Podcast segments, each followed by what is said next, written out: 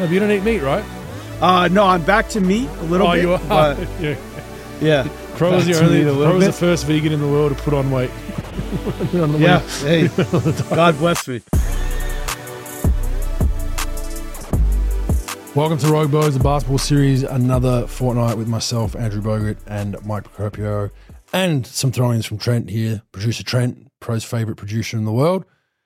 What's going on, Pro? Bogues, not a hell of a lot. All Star weekend, so that means I'm not really watching any basketball, which is good. Get a little bit of a break from it, and um, watched a little bit last night. We'll get into that, but not uh, not much at all. So I'm I'm pretty happy about that. Yeah, you and me both. Uh, I think the All Star game is on right now as we record this, so that tells you where our priorities lie. Um, this is way more important. But yeah, uh, we'll get into that a little bit soon. Um, it does give us some time to kind of do some house cleaning and not watch too much basketball for a couple of days. But we'll get into the couple of weeks that was with our team of the weeks. Who do you have this week, bro? You know what? I'm going to go out of the box a little bit and say because I don't think we give them enough love on here. The Chicago Bulls. I don't even know what their record is, Bogues, in the last 10. I think they're like five and five.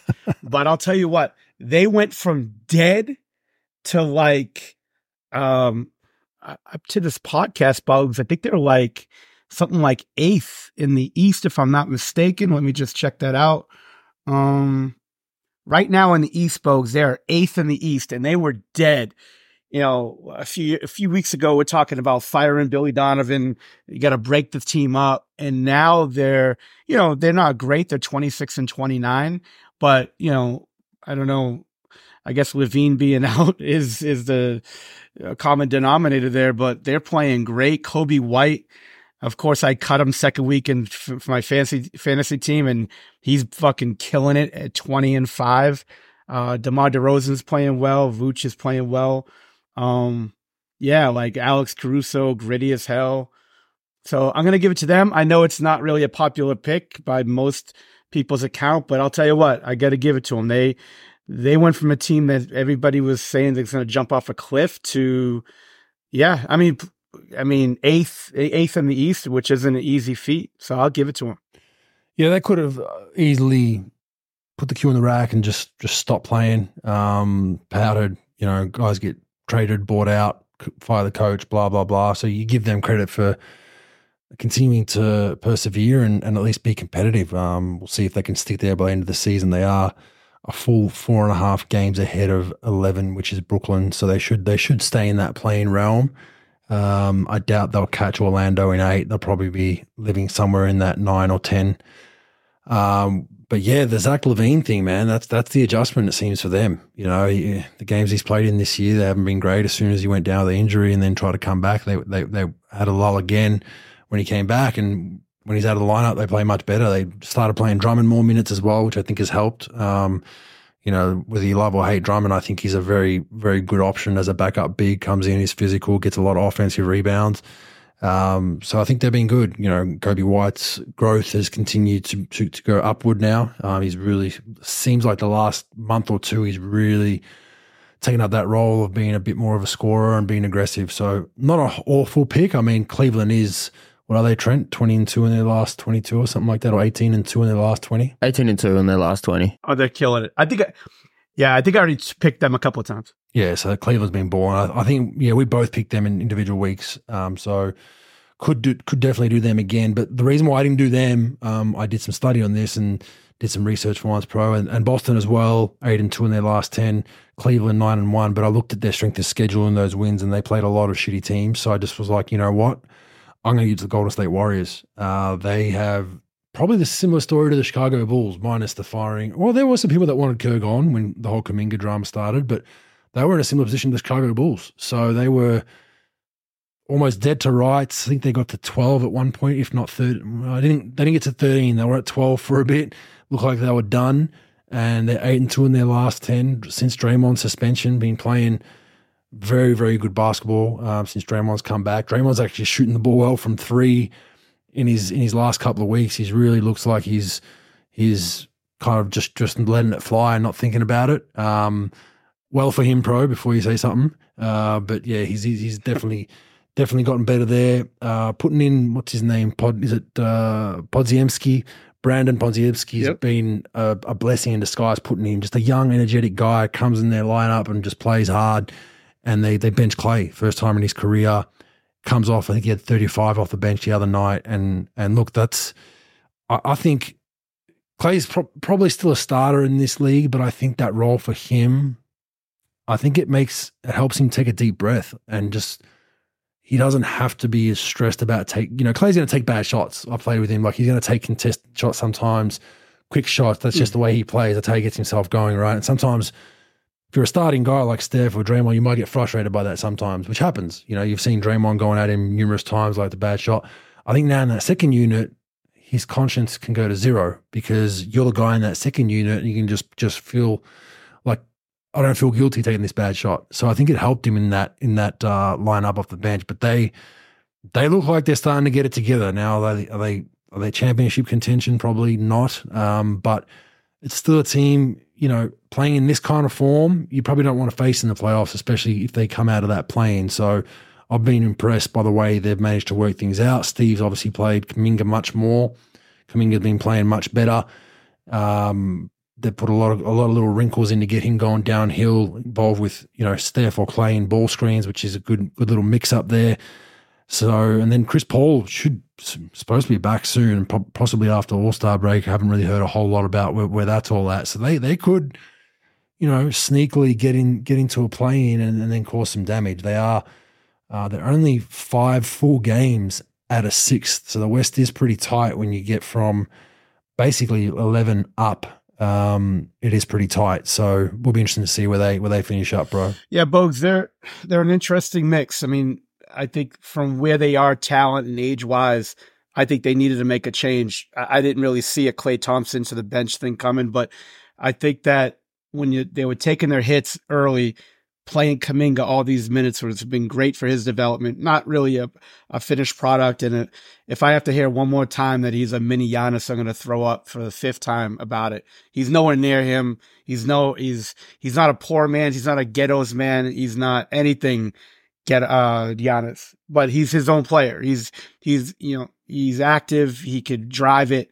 Um, he could straight line drive it. He just doesn't, he doesn't really do a lot of the other things that he does, but he's been really good.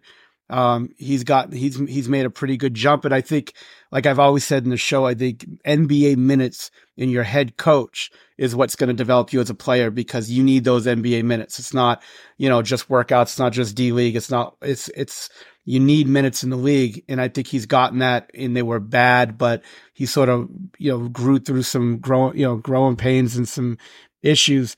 And I think Klay Thompson coming off the bench now with a, you know, a heavy trigger finger that could actually score and, you know, help them on the second unit. I think, you know, I think that really, obviously, it really jump started them. And, you know, uh, Podziminski, uh, if I even pronounced that even close to being right, I, I've really liked him this year. Tough kid, floaters, running hooks, you know, doesn't really, nothing really phases the kid. He's not a finished product, not a great player by any stretch, but he's very versatile. He, he give you some good offense. Um, he gives you someone who's just not afraid of anyone. And I think that, um, this is a different look of a team. And, and I think that, that it's going to really help them. And look, you know, it, it was a meant, it was a mind fuck for Klay, for Klay probably over the past month or so with not really playing well, um, getting benched in certain times of games, especially late games in some in some situations, and then you start to doubt yourself a little bit. Uh, look, I'm not going to play that. This is what he was thinking because I have no idea what he was thinking. Um, but I do know that you know once you stabilize yourself and figure out, okay, I'm coming off the bench. This is what I have to do. That's what winning players do. And, and sometimes you got to look in the mirror and say, look, this isn't you know, this isn't three years ago anymore, I, five years ago anymore. I gotta really change the way I play. I gotta, the team has to change the way they play me. And I just gotta figure out how I'm going to impact winning. I think he's done that. Um, and look, Steph's, you know, Steph's going to be Steph. He's going to do his thing. And, you know, Draymond, if he's not busy threatening to shank people and, you know, in, from his bench, I think he's been pretty effective since he's come back. And um, yeah, this is a this is a pretty interesting Golden State team. Was it a shank? I don't know. It, look, it looked strange. It, the- Yeah, it was. no, no, no, no. I'm gonna cut you. I'm gonna cut you. And he gave the shank sign like he just fucking like like he just shaved, you know, like he carved the- up a carved up a fucking uh, toothbrush and well, he, made had, a he, fucking he was doing the ring thing first, right? And then straight after that, that's why I, I just didn't understand why. what I'm gonna fucking cut you, he said under his like like they if you if you read his lips, I think it was I'm gonna fucking cut you.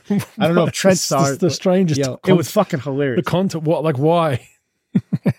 I don't know. I, I think it was um what was I I watched the game too. It, it was something I think it was some kind of confrontation Yeah. So and they got separated. Wh- What I saw go. was that ahead, him and PG were go- kind of going at it, and uh, like they Mhm. were saying, both calling each other like bitches and whatnot, and then they're both like, "Do something, do something," and then obviously they got separated. And as Draymond head to the bench, he kind of flashed the four fingers, and then what it looks like he's doing is like insinuating that he will, like, "I'll stab you, I'll shank you." So I don't, Yeah, I'm I've never seen you. anything What's like up? it. Yeah, So yeah, it was it was uh. something out of some like 1980s gang movie. It was fucking hilarious. I got to text was- my guy. I, it was got to find out what the hell he was doing because I, I saw the hand sign, but I was still like, when everyone was saying he threatened to stab him, I'm like, no way, it can't like it can't be right. But, but man, of course, he's not gonna do it. He's just talking no, shit. but, even to do I even to it was even to talk shit by saying I'm going to stab you, especially It was like the guy in White Man. He was like the guy in White Man Can't Jump, Marques Johnson, when he said he's gonna uh, he's gonna get his razor blade and cut everybody up. I thought it was fucking hilarious. but it just got out of rehab, right? Like it's like that's why I was just like you just nah, come on. anyway. Yeah, rehab, rehab. Anyway, all right. Who I ate a salad yesterday, by the way. Did Go ahead. yeah, you're vegan anyway. No, I didn't. Pro's vegan. I didn't, neither everyone did he go to fucking You're rehab. vegan, right? If vegans eat nothing but fried foods, yeah, I'm all in on that. No, but you don't eat meat, right? Uh no, I'm back to meat a little oh, bit, you are. but yeah. yeah, Pro was the only. meat a little Pro was the first vegan in the world to put on weight. When on the- Yeah, he- hey, when on the. God bless me. Um, surely we both have the same team for week. I'll let you go. Go ahead. Yeah, same team. Got to be the Milwaukee Bucks, right? Like, Mm-hmm. it's fucking horrible, man. Um, I do want to talk about them after you're done. okay, I do. Okay, I do want to talk about them a little bit, but go ahead. You give me your your synopsis. I've caught a few of their games. Um, I caught the the game at at Utah where they had complete control of that game and then capitulated in the fourth quarter. Uh, they're up double digits at, at one point, looked okay. Um, but some of their losses, man, you look at they lost to Memphis right before the All Star break, where Doc's being quoted as saying guys are already in Cancun.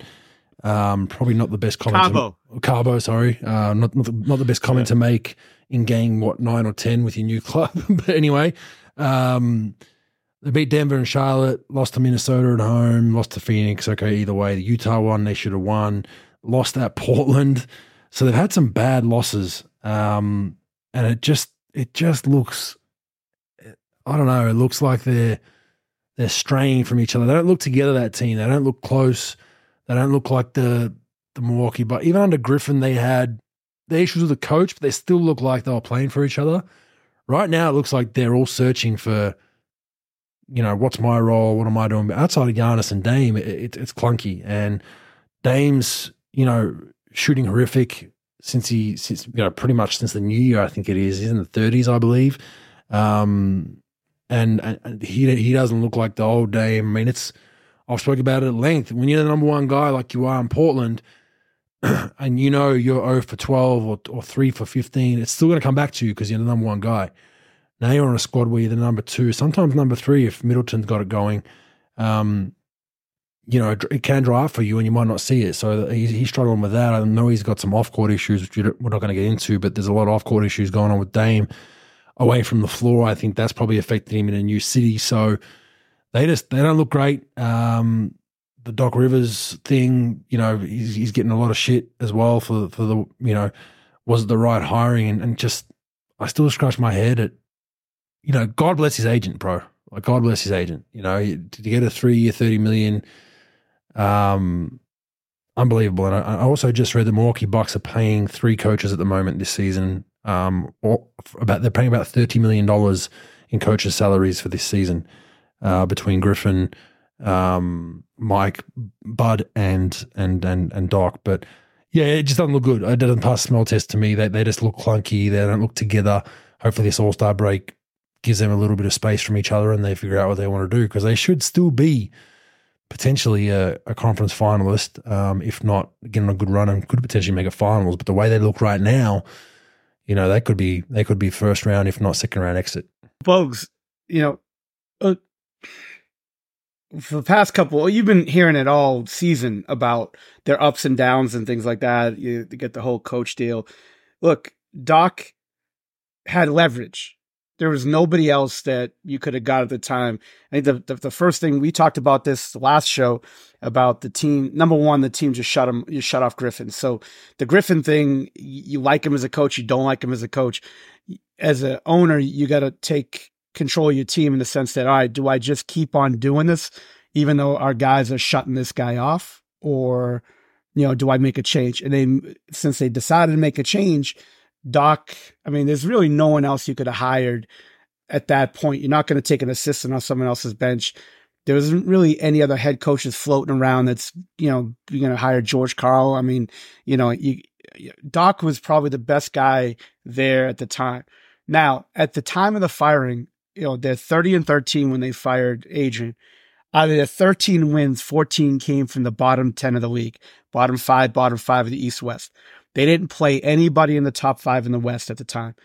They've got they were seven and seven against the top five of the East, not counting them. Um, so they and they were giving up 120 points a game. So there's a lot of things that were factored in there. Out of their 30 wins, you know, four came against, you know, four came from Detroit, two came from San Antonio. You know, they didn't play, they weren't playing great, even though their record was good. I'm not saying they were bad or anything, but I'm just saying you know, progress is never free. And, and especially in this league. So they, they swapped out offense, that swapped out defense for offense and, and depth. So they got this team that's not very deep.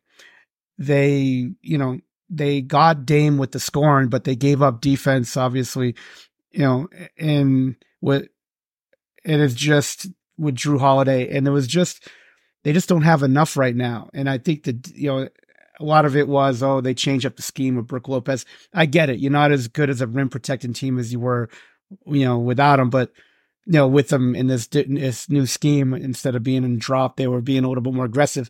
Well, they sort of had to be we now because they don't have the defense on the ball. Like who's guarding the ball? Middleton's on one leg, Beasley's not a defender, Dame's not a defender.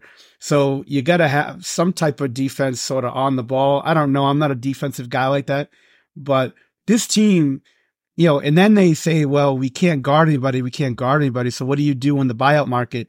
You know, you buy, you, you know, you signed, you know, Gallinari. I mean, when's the last time he made a fucking stop? I mean, you know, it's a little bit of Pat a Bev. tough mix now.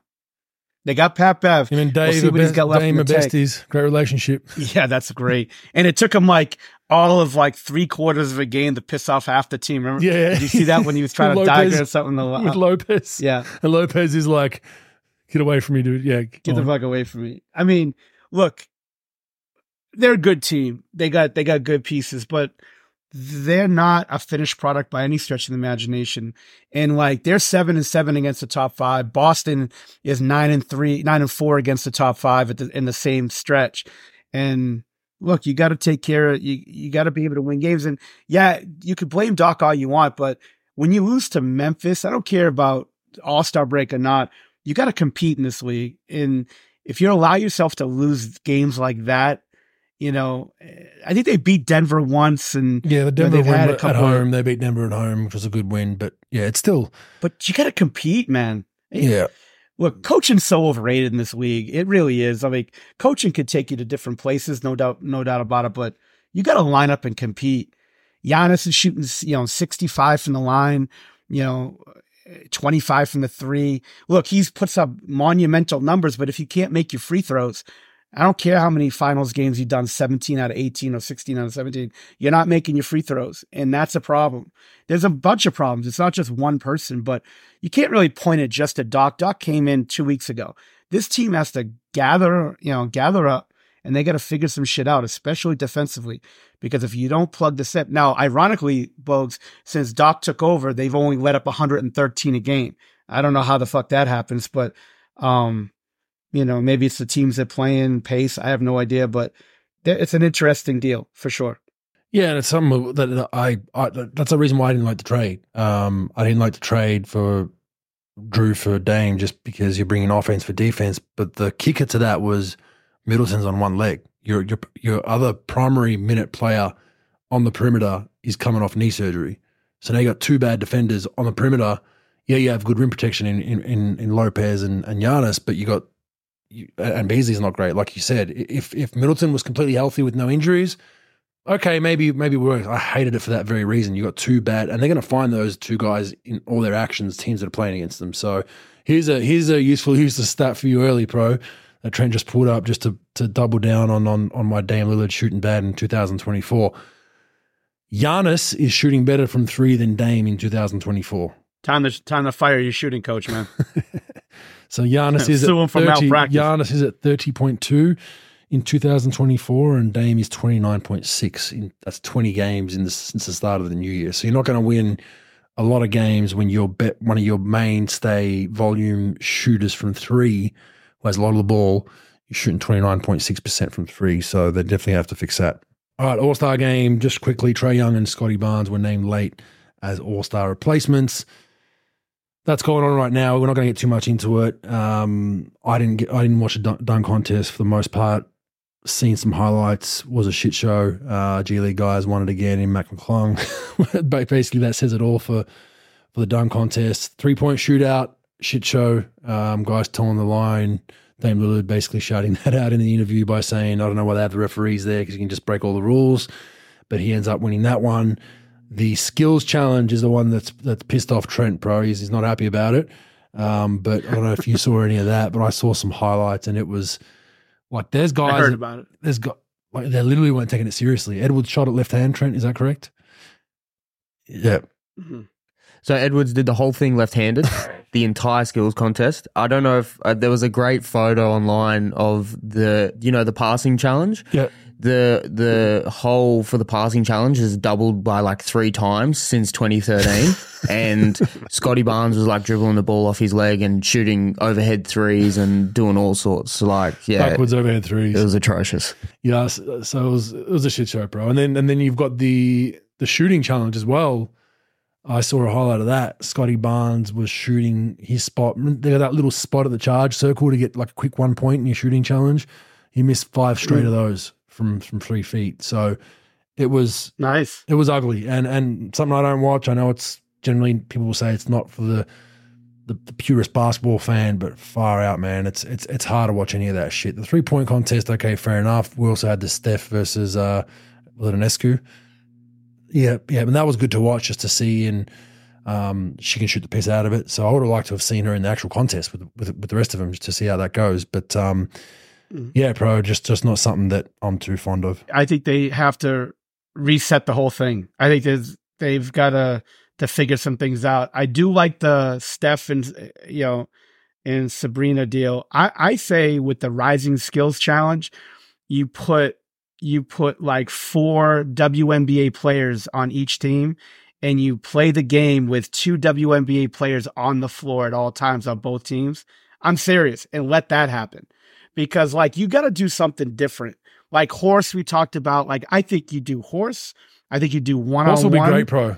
I like like seeing Lucas shoot over his head from half court, the full court, the half court bou- shot off the bounce that he made, called it. Steph Yeah. shooting from like you know the bleachers, like Yeah, that, that shit would be really cool to watch. I would watch that. Like that'd be cool to see. Yeah, horse one on one, rising skills challenge with. I'm telling you, have two WNBA players on the court because it'll be some comedy, and it will be look. I mean, for everybody saying that the women's game isn't promoted enough, what's more, you know, what's better than playing on All Star Saturday? And then you just let them play, and then do that, do something, do something different. Have you know, you've got all these um like I don't know, maybe you do you have like these young kids that are playing in the, you know, in the NBA academies, let them play against I don't know, some other like a WNBA team or uh, the Rising Skills or something because it seems like right now that everybody the only th- thing that's getting the best ratings besides the Steph and Sabrina thing was the you know the fucking uh, celebrity game. You know, like they care about nonsense. So why not like just yuck it up, change it up, double down on fuck nonsense. that dunk contest. Yeah, double down on nonsense. Ha- I'm telling you, WNBA versus Rising Stars challenge. You know, you know, I think that like have that like mixed teams. Why not? And then, you know, and then you got uh, Kenny Smith said something, you know, I don't know if it was dumb, not dumb, whatever, but I don't know if you caught this one, but he was saying that like, and it's not, look, I think it was an honest question. Look, he's not the brightest bulb in the fucking tree, but he was like, you know, Sabrina should shoot, um, he wasn't saying shooting a seven foot rim or anything like that. He said she, he should, she should shoot from the women's line. And then like he got a bunch of shit like that online, like, oh, he's tone deaf, blah, blah, blah, blah, blah, blah. But then they were saying like Reggie did double down on it later in the uh, broadcast and saying that, you know, that Kenny said that Sabrina should be playing with dolls. I don't know how that came about, but like, wow, really? You know, but, but by just, yeah, yeah, yeah. yeah. Like it, they just busted each other's balls like they usually do, but I don't know, man. The whole thing was a fucking, you know, like I said, I like that part. I like the three point contest. I always have, always will. Um, and then I like the shootout between those two. But I think, I think that it just needs a revamp. And I think, like I said, horse people would watch it because it's nonsense. I think a mixed game would like it because it's nonsense. And plus the girls thing is, you know, promoted. And I think that doing a one on one, that's what they like. And by the way, all these guys who can't dribble, that's all they do with their trainers all fucking year. And they can't dribble in a skills challenge. I don't understand. I don't understand. 98% of their drills they do are ISO dribble drills. And they and they can't dribble in the skills challenge. Yeah, I, I would assume very interesting. Scottie Barnes and Edwards will be getting a call from the league um, about that. They'll, they'll, they'll definitely be getting like take like making taking taking an absolute piss out of the events, I, I would say they're not going to get invited back, and uh, yeah, the league will find a way to get them back in the long run. Maybe Barnes will be on, on, on a fringe of an all star team, and all of a sudden he won't be that replacement. But you, you can't go doing that. That was that was that was bad. Um, I wouldn't go watch any of the shit. One on one, I would watch proper one on one horse. I would watch three point shootout. Everything else I wouldn't watch. Um, NBA All Star Game now is back to East West. Don't know how that's going. Don't really care. So that's about as much All Star as you will get from us. Uh, I'm going to go through all the trades and movements and shit that's happened the last two weeks, pro, and then we'll, we'll, we'll knuckle down on maybe three or four of these as I go through them. There's a lot, so bear with me here. Um, but we'll go through all the trades that have unfolded in the last just a, about a month. Um, oh, sorry, from from the seventh of, of, February till till now. Pistons traded Fontecchio to, to, the Jazz. Kevin Knox, 24 second round pick draft rights to Gabriele Procida have gone to Utah. Celtics received Xavier Tillman. Grizzlies received 2027 second round pick via Atlanta. 2030 second round pick via Dallas. Uh, Timberwolves, they received Monte Morris. Pistons, Shaka Middleton, Shaka Milton, sorry. Uh, Trey Brown Jr., second round pick. 76ers receive Buddy Hield. Pacers get Marcus Morris, Korkmaz, three second round picks. I think a decent trade for both teams there. And Buddy Hield's been pretty useful for, for Philly so far. Raptors receive Kelly Olynyk back to his Canadian roots. Uh, Agbaji and Jazz receive Kira Lewis, Otto Porter, 24 first round pick. Thunder receive Gordon Hayward, and Hornets receive Tre Mann, Davis Bertans. Pistons receive Quentin Grimes and Evan Fournier. Malaki, Malachi Finn, Ryan, I don't even, how do we say that, Trent? R- Arcidiacono, RC, RC, that's Italian, pro. You should fucking know that. How do we say it? Arcidiacono.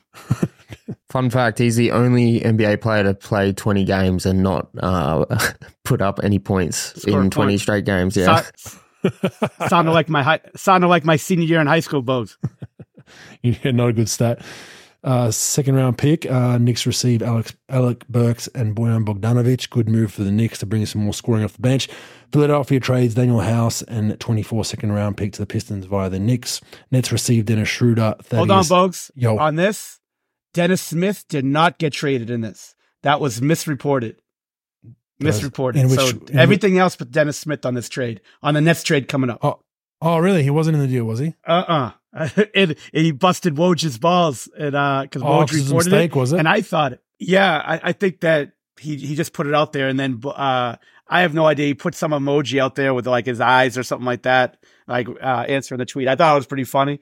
But go ahead. Just everything but Dennis Smith on that is is, is accurate. Yeah, Woj Woj put out the wrong tweet. wow.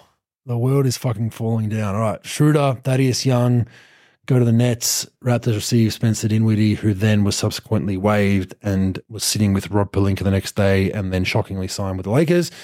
Mavs receive PJ Washington, two second round picks, and Hornets receive Grant Williams, Seth Curry, 27 first round pick. And that's a good move for uh, for Dallas there. They didn't get much out of Grant Williams. Suns receive Royce O'Neale, David Roddy. Grizzlies receive pick swap, and Nets receive three second round picks in that deal. Royce O'Neale's a good pickup there for Phoenix. Bucks receive Pat Bev. 76ers receive Cam Payne, a 27 second round pick. Pacers receive uh, Doug, uh, Doug McDermott, and Spurs receive Marcus Morris to be waived and a second round pick. That's all the trades there, pro. Anything, ones that stand out for me, I think Dallas, PJ Washington's going to help them a little bit off the bench. Um, I like Royce O'Neale for the Suns, just another defender, a gritty, grimy guy that doesn't need the ball. Pat Bev will be comedy in Milwaukee, so that'll be fun to watch. Um, I like Buddy Hield to Philly right now, especially needing a bit more scoring to try to hold the fort. Um, have you heard anything about Embiid and the timeline, pro? Do you think he'll be back before? No, I have not. Yeah, no. I haven't. So they, four to six usually, just, right? Just all that. Yeah, all that bullshit saying they're optimistic. I mean, they might be, and they might know something that we don't, obviously, but uh, nothing has said has been official. They just yeah, said they're. I haven't, I haven't seen a they're timeline. thinking that they. I haven't seen a timeline. The yeah. other trade that I like, I like Gordon Hayward if they can get him healthy. And I th- the reason why I like it is yes, Gordon Hayward's had his injury history, um, but he doesn't need to be a big player, big minute player for the Thunder. And I think come playoff time, if they can just baby him to the playoffs, they're saying he might be back after All Star All Star break, maybe within a week or two. They can baby him with you know 15 minutes off the bench till the playoffs. I think they can. He could win him a playoff game um, in one of those one of those nights where things aren't going well. You know, Gibby's not shooting it well. Maybe SGA doesn't have it going. You bring a guy like that that just knows how to score in this league and, and is a veteran, and maybe has a 25 minute night where he gets you 21 points. I think that's a pretty pretty sneaky good pickup in my opinion, pending health, of course. Um, all right, here we go. Joel Embiid underwent surgery on his left meniscus.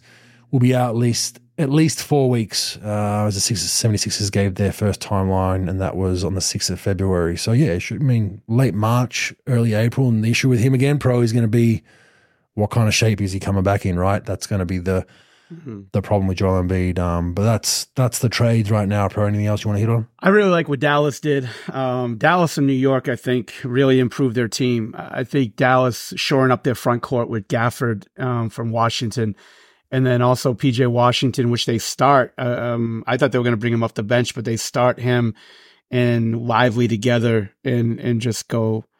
Um, they go with Luka, or you know, Kyrie, Josh Green, PJ, and Lively, and, and Lively, Lively to me is a top four or five rookie in, in this year's draft. So I, I think they've done a great job just sort of shoring some things up.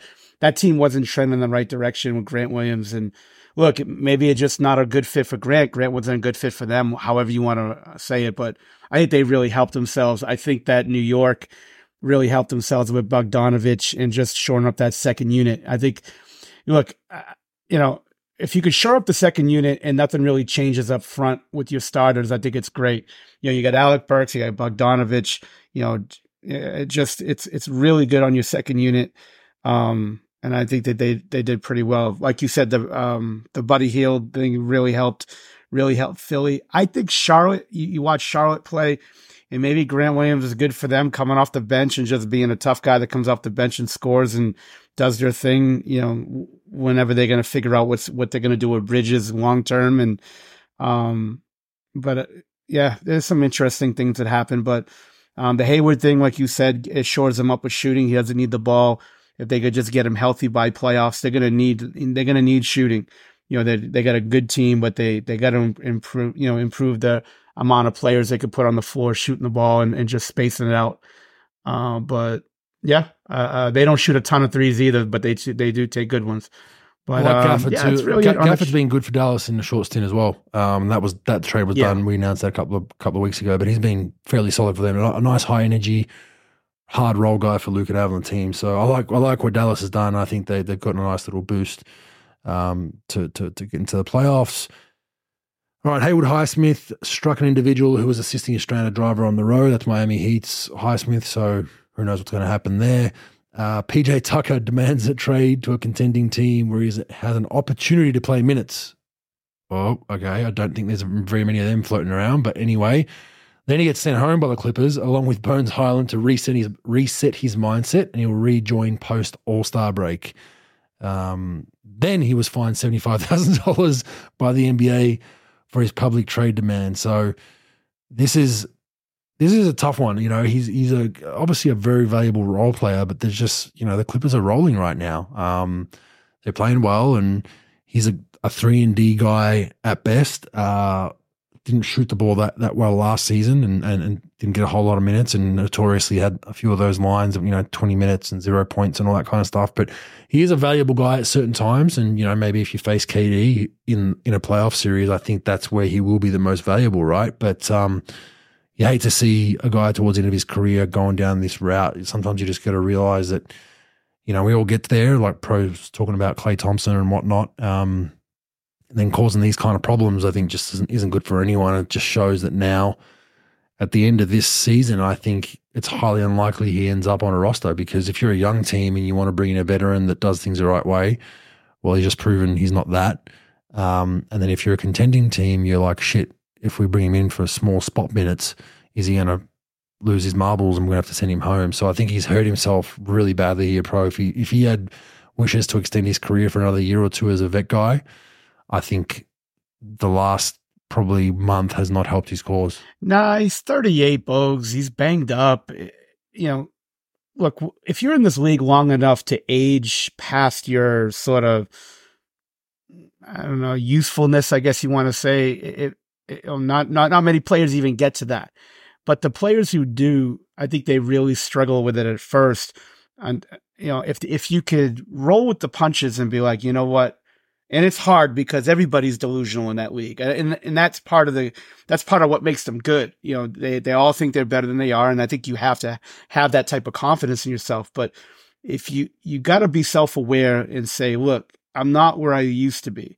Let me adjust to this, as hard as that's going to be. Let me adjust to it and let me move forward with it, or I'm just going to get fleshed out nobody's bigger than the Shield. There are very few players that are even close to being as big as the as the NBA logo. And you gotta be you gotta figure out, look, it's not about me. I'm very replaceable.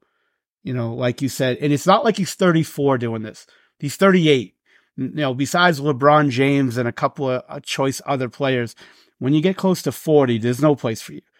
So there's no choice but to say, you know what? We got a really good chance to be a championship team, win a ring. Let me just do this. Let me just be here. Let me help as mu- much as possible. But look, it's easy for us to say it, but when you're going through it, it's not fun. And by saying stuff like, I think he said it like last week, and, and, and Trent could, you know, Trent could probably co-sign if he could find it, but he was something, something like, I didn't, I, I was, I didn't force my way to get here basically like I, I, didn't not that I didn't want to be here, but it wasn't like I was begging to be here. He was I think he was part of that Harden trade that, you know, and that three way trade that was made with Philly. But like like you said, you gotta you gotta just get along and play the game a little bit. You're not 31 walking down everybody in the league anymore. You're not 35 walking up in the league anymore. You're 38. That's that's not a that's not a great number. You know, That's what so. Haslem. That what Haslem did. What Haslem, Udonis Haslem had done was was was good because he he understood that pretty early on in his thirties. Like knew like, hey, I'm a role guy. Let's not you know let's not cause any problems. Let's just be a good teammate in the locker room, and and ended up being a, a, a guy that they valued just from that point of view. So if, if PJ had aspirations of playing on, that would be the only way he would. Like it's if he if he's in that delusional mindset of like I'm not playing. I need to get my numbers up because I'm a free agent. Well, it's like like pro said, you're 38, man. Like no one's no one's no one's waiting to see what numbers you put up. Your value is locker room. Can we throw you in a playoff series in a seven games? It was a Corey Brewer of the Mavs, right? Like when when the Mavs won that championship series, that was a game five or four. Um, there was a game. I think it was the conference finals, was it, or the finals? Um, I can't remember what game um. Conference finals, I think. I yeah, like Brew hadn't played all, basically hadn't played all playoff series, and then Rick throws him in a random game, and he, I think he had a twenty point night or a fifteen point night, just changed the game with his energy, knocked some threes down, and that was it. And they, you know, he ended up getting uh, having a long term career beyond that because people saw shit, this guy didn't play for three months and came in and changed one game in a playoff series that won him that series. So that's just something PJ's got to hopefully fix. Uh, Miles Bridges will not approve any trades out of Charlotte. And also, the charges, I believe, were dropped um, that he had pending as well, which Three is of them? interesting. Yeah, Three of them, yeah, I so- don't know what that means. Well, yeah, neither do I. Uh, But but the- but he won't won't approve but any Brit- trades out of Charlotte. I guess he sees that they're building something special there, like Kuz does in uh, Washington. Oh fuck no he didn't. Did you do you know why he did it? Because they signed him to a qualifying offer. And if they traded him, he's got no bird rights anymore. So to like, you know, if you sign the the one year deal, the the qualifying offer because of the whole, you know, the whole case that was against him. If you sign the qualifying offer, you could veto trades.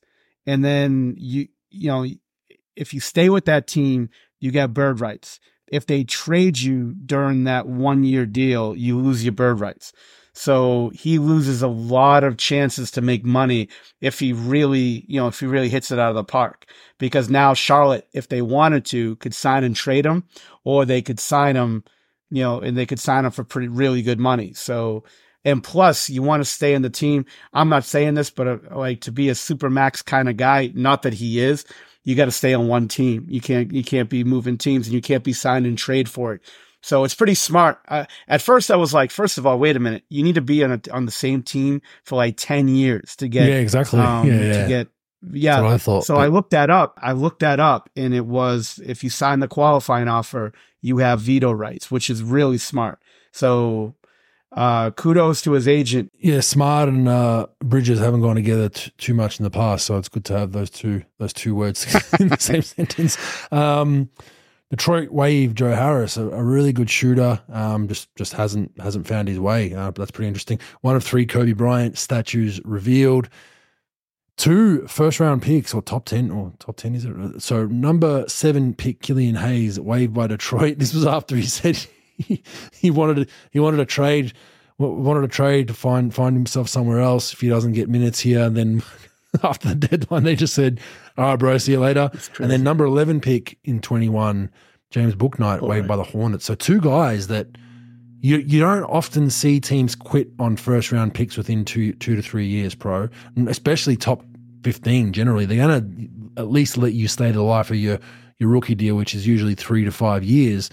Um, to see them is pretty. It's a pretty pointed um, assertion to their attitude and the way they went about things. Yeah, Bogues. Um, I think with this league, if you pay attention to it, you know, it's a copycat league. And, and once you start seeing it once, you know, once and now you see it twice, you're going to see this a lot. I think that this is going to be something that teams are going to do more and more because, because you're non guaranteed.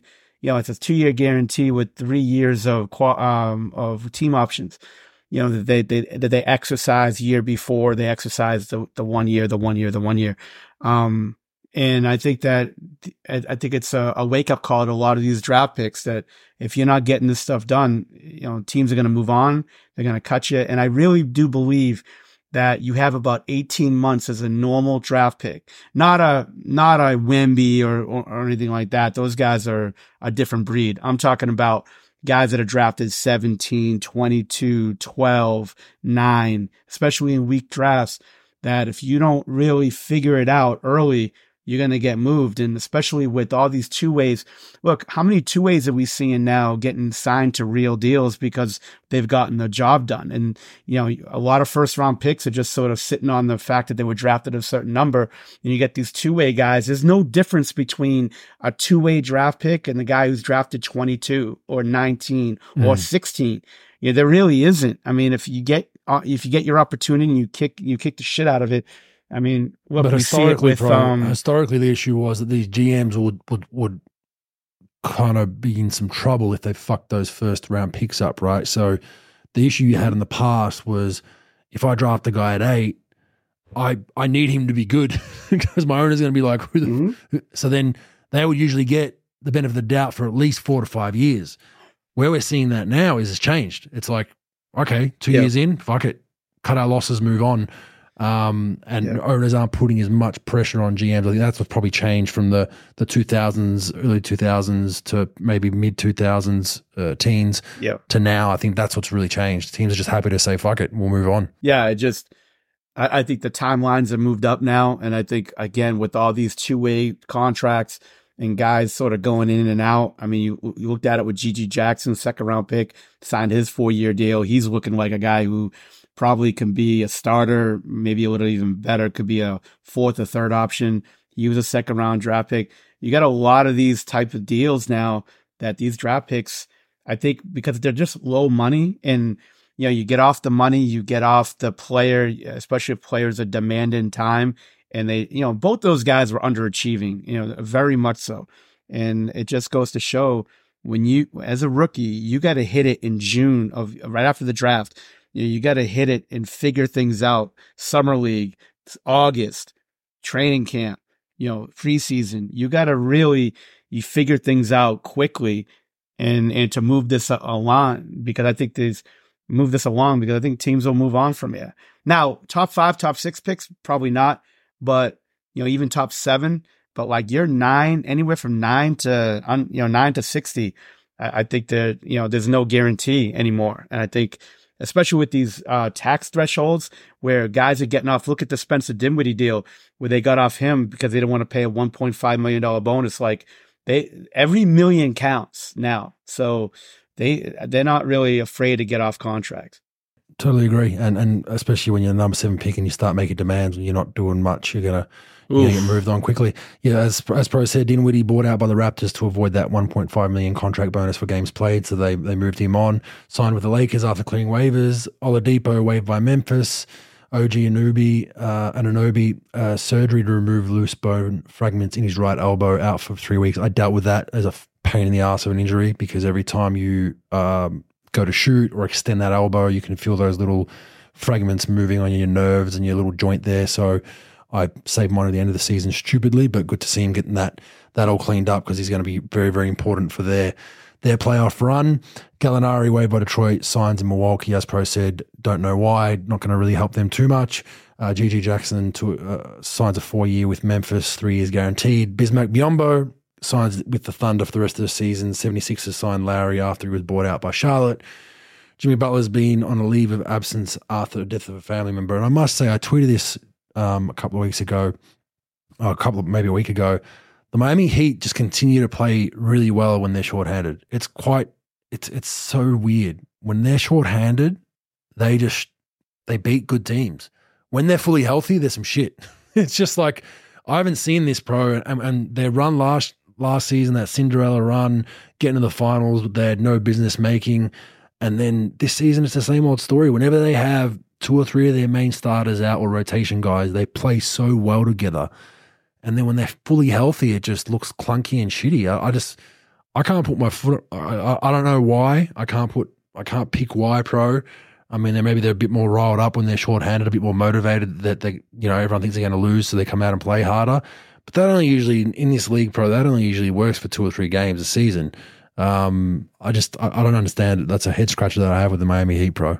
Yeah, look, we we're not we haven't penetrated those doors of Miami to figure out why they do the what what they do and and what they actually do, like how you know how they figure all this whole culture deal out. But you're right, they do win um, when they're shorthanded, and, and maybe that's what they do. When they psych you up, saying, "Hey, look, you got to wait your turn. Everybody under, you know, undervalues you." Blah blah blah. I don't know. Maybe it psychs them up. I have no idea. But um, you know, I remember Rick Carlisle telling guys on a different note, like, you know, teams play better on the road because you don't have to deal with home stuff like, you know, people at home asking for tickets, da da da da da. Play better on the road. You're more focused. I, I I didn't think it was a big deal, but then you start thinking about it and watching our team when when I when I worked there, he was right. And maybe it's just a thing. Maybe it's just you know I don't know a different mindset on on either on the road or when you're shorthanded, where you don't really think much of it. You would think just the opposite on both ends, especially when you're shorthanded. In this league, where talent's 85 percent of the battle, if you you know is your talent and you, you're shorthanded, you win. Yeah, it's it's a weird deal. It's a weird deal. Yeah, very, very weird. But it's this isn't just a one month thing for the Miami Heat. This has been a problem for them for two or three years now, where they they just somehow, mm. you know, if they're gonna if, if that's the way they play, then just moneyball that shit. Get rid of all your max guys and just moneyball the shit out of your roster. just get all these all these gritty guys that just you know play hard in the minutes they're going to play and get rid of your max guys, save some money, and you'll still be a six or seven seed. Dyson Daniels tore meniscus in the left knee, sideline indefinitely. Huge blow for the Boomers. Um, if he's out, you know, a few other guys aren't in form, he would have probably been taking a bigger role than he had in in the, um, the last Olympics, or, or, sorry, the last World, uh, World Championships. I think he would have taken another step forward. So, and he's been playing some good basketball. So sad to see him out. Uh, Ed Malloy, referee, publicly admits that the foul on Brunson against Aaron Holiday should not have been called due to the contact occurring after the release, therefore was incidental and marginal. The Knicks file a protest with the NBA to dispute the 105 103 loss. Of course, that would have went to overtime. The Rockets and Knicks aren't scheduled to play again, so historically pro for our fans that, that are listening. When these kind of things happen for a potential reschedule, they'll usually do them before or after your next game against them. So you're already in the same city, blah blah blah. You play your regular game, and then you play the the five minute overtime for that other game, so you can knock out those two wins or losses in that night. Problem is they don't play again. Um, are you going to fly them in to play them to have that game rescheduled for a five minute overtime period? I'm not sure. The league still has not put out a statement regarding it. I don't believe. And there's only been six protests in league history that have been upheld. If there's ever ever one that needs to be upheld, it is this one. But logistically, how do you do it, bro? I don't know, Bogues. Like you said, this doesn't really happen a lot. And, you know, I, I don't know how you would do it. I would just chalk it up to a fuck up and and just move on. But hey, look, they think that, that obviously every win's important for playoff seeding. I don't know how you do it to be honest. I mean, what, what do you do? You fly them in on the off day? Flip a coin. Yeah. Flip a coin. Let's say it's, play two K. It's an over. Yeah, it's a, you play two K. Yeah, give me actually a good cross marketing promotion for NBA two K. Give me your best two K player on Houston. They play. Maybe it's Jock Landale. Maybe we can get Jock on the the two K control. I doubt it is, but maybe never know. And we'll get get him to play some maybe Brunson on the uh, on the Knicks. But I, I think to fly them in for five minutes, it's probably not going to happen. I, I, doubt the league will want to do that. The, the, league hates rescheduling. They hate, you know, I remember when we had to fly through some storms. We flew through, we flew out of Memphis after a game one night. There was a tornado in the city during our game. They locked down the whole city. We still played our game in front of like a thousand reporters. And we, we, we drive out of the tunnel and there's bins and shit flying in the air. We still had to fly out and wait for the tornado to pass to get to our next city because the league absolutely despises any rescheduling. So I highly doubt they do it. Hassan Whiteside has retired pro. Um, so hopefully he's, too, he's happy with his 2K rating when he retires because that was a big motivation for why he played. Um, that's from his own mouth, not from mine. Um, Kyle Kuzma opts to stay in DC to build to build. He likes what they're building there. He likes the future of uh, the Washington Wizards, bro. thinks there's a, a nice little segue there towards a championship. He was quoted as saying he had a meeting with the the, uh, the GM and and they had a trade for him, but he declined to be traded and said he wanted to stay there long term. Let me give you some advice. Um, your your record is what are they? Ten and whatever. You know, um, whatever their record is, shit. They're not. They're not taking your comments into consideration if they had a good trade on the table. Um, that's the way the business goes. You're not a team that's in the playoff hunt. You're not a team that probably is is is okay. You're not the Golden State Warriors from a couple of years ago that you're like, look, we can still bounce back next season with this current roster with a few tweaks. You guys are in some shit, um, and not going to be good for a couple of years at least. So those comments, pro, were just absolutely comical in my opinion. Nine and forty-five. I don't believe a word of it, and you know, I, I, just don't look. I, I think Kuzma's a good player. I, I, wouldn't, you know, I don't think he's a great player by any stretch. I think he's a, a solid player but you know, much better than like Jordan. I'd rather him on my team than Jordan Poole. No offense to Jordan Poole, just a talent thing. And I think you know w- this whole social media deal of like everybody, every word you say, like you think that you're going to be cemented in stone. Like everybody's got to be, you know, at a 10 when it comes to like these quotes, making you feel like you're this like high integrity person. That never happened, in my opinion. You know, um, I think that if he was going to get traded, they were going to move him. This that team is a Titanic right now, and if they can get any assets, my my feeling is they went to Dallas. You know, they probably asked for maybe multiple firsts or something like that. You know, Dallas is like, nah, not you know, move. Let's move on, and that was it. But of course, you have to make yourself the war hero, right? You have to, you know, you have to be, oh, you know, I'm here for Washington, blah blah blah. Makes you, you know, gives you a little credibility, right, with the fans. Oh, this guy's all in. Da da da. It's all bullshit. But I, I, I don't, I don't believe that in a heartbeat. That, if you're going to say it, I, I, think next time say it a couple of weeks before the deadline, just so we've got some balls on the line. Yeah. because yeah. then it'd be a good quote. Don't say it after the deadline closes. Um, Isaiah Stewart arrested by Phoenix police for assaulting Drew Eubanks in the arena tunnel. He was issued a citation and released. The investigation remains active. Was that was was that pregame? That was before the game. It was, yeah. So it was something lingering from their previous game, I'd assume. Is that the story? They, no one knows. They said it was be like in in the garage, like either parking garage or the tunnel going in. Um, they they just again there was not a there's not a lot of information that's been released about it. Um, you know, but guy packed up and swung at the guy. Now he didn't do any damage. I, I guess Eubanks just shook it off like nothing. But yeah, very interesting. Yeah, I'd assume. I don't, I don't know if they've check if they've Trent, played. anything? ha- Have they played? Have they played already this season, Trent? I'll check. Let's have a look at their played. I would assume something happened in their previous matchup. Maybe um, Eubanks probably Yeah, had some words. Isaiah said, "I'll see you after." Didn't manage to catch him after the game. You know, guys fly out quickly, all that kind of stuff. That'd be my only excuse. And then Mhm. maybe you know he's seen him and said, "Oh, here I am." Four weeks later, still angry. Bob. Yeah, so they played each other on the 6th of November and then they played each other like three days ago on the 15th. So potentially, but like Pro said, there's not a lot of info on why or. kind of strange. Like I doubt they're talking shit in the tunnel for no reason. So I, I would, I would educated guess. I think something happened November third, and Isaiah Isaiah Stewart's just had pent up rage for three, you know, three months and just remembered it, and then walked right up to him and punched him. That's my guess. But who, Yeah. who the fuck knows, as Pro says. Caitlin Clark becomes women's NCAA all time leading scorer, 3,528 points and counting. So, congratulations to her and an absolute bucket. I hope we see her in the league soon. Get her involved in some All Star weekends, Pro. I think that'll help too. She also has Mm-hmm. a good chance to break break Pete Maravich's all time NCAA record just ever. She's got about 15 games left and she had like 49 in that game. She broke the record, which was like a career high for her. Yeah. So there's actually a good chance. I think she's a couple hundred points off the Is there a games played difference though? Um, Yeah, three years. He played three years and no three point line. yeah. Oh yeah, yeah. That guy was fucking ridiculous. Folks, uh, Trent, look it up because somebody asked me about this a couple of weeks ago. He took like 28 shots a game.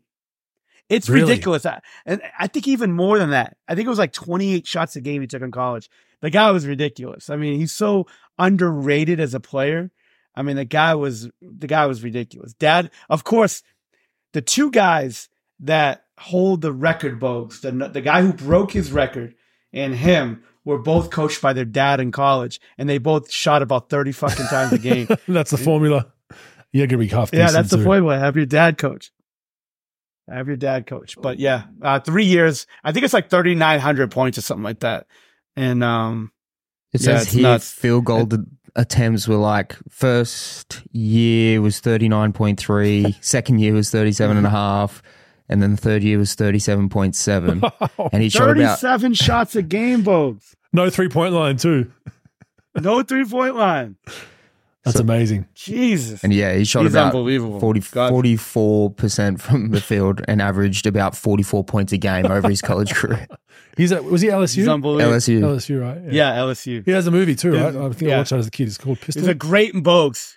Get if your kids are into basketball, we'll have them watch it. Like his dad had him like do all these dribbling drills and stuff. It's he called, has it's a bunch called of tapes Pistol, he right? out. The movie's called Pistol, I think, isn't it? Bogues, remember? Remember when we were shooting and Carlisle came over and did that like wrist pass? He was the one who did the wrist pass. that was Maravich. Remember, remember I that? blocked that. I blocked out a lot of Carlisle's my, my tenure with Carlisle, but, Car- remember but Car- no, I do we remember that. I do remember that. Yeah. It, it was a pretty cool pass though, because I did watch it. Like Red Auerbach used to do these shows on. I remember like, that Red with Larry Basketball. Bird. He'd have all the players come on. Yeah.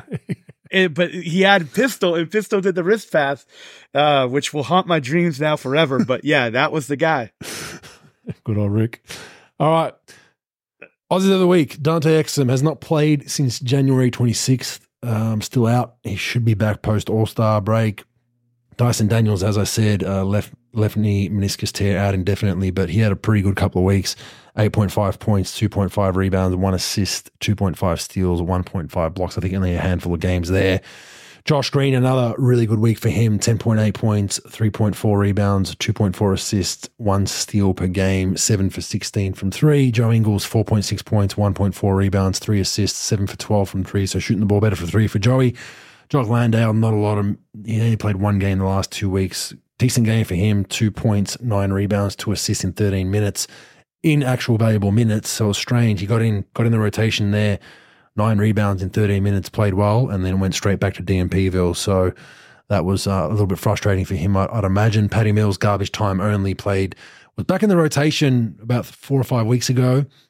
Back out of it now, played one game. He played 10 minutes, zero points. The rest have been DNP CDs. Matisse Thybulle's been struggling, hasn't played well offensively over the last couple of weeks 2.2 points, 1.2 rebounds, three assists a game, but doing his job at the defensive end, 2.2 steals a game.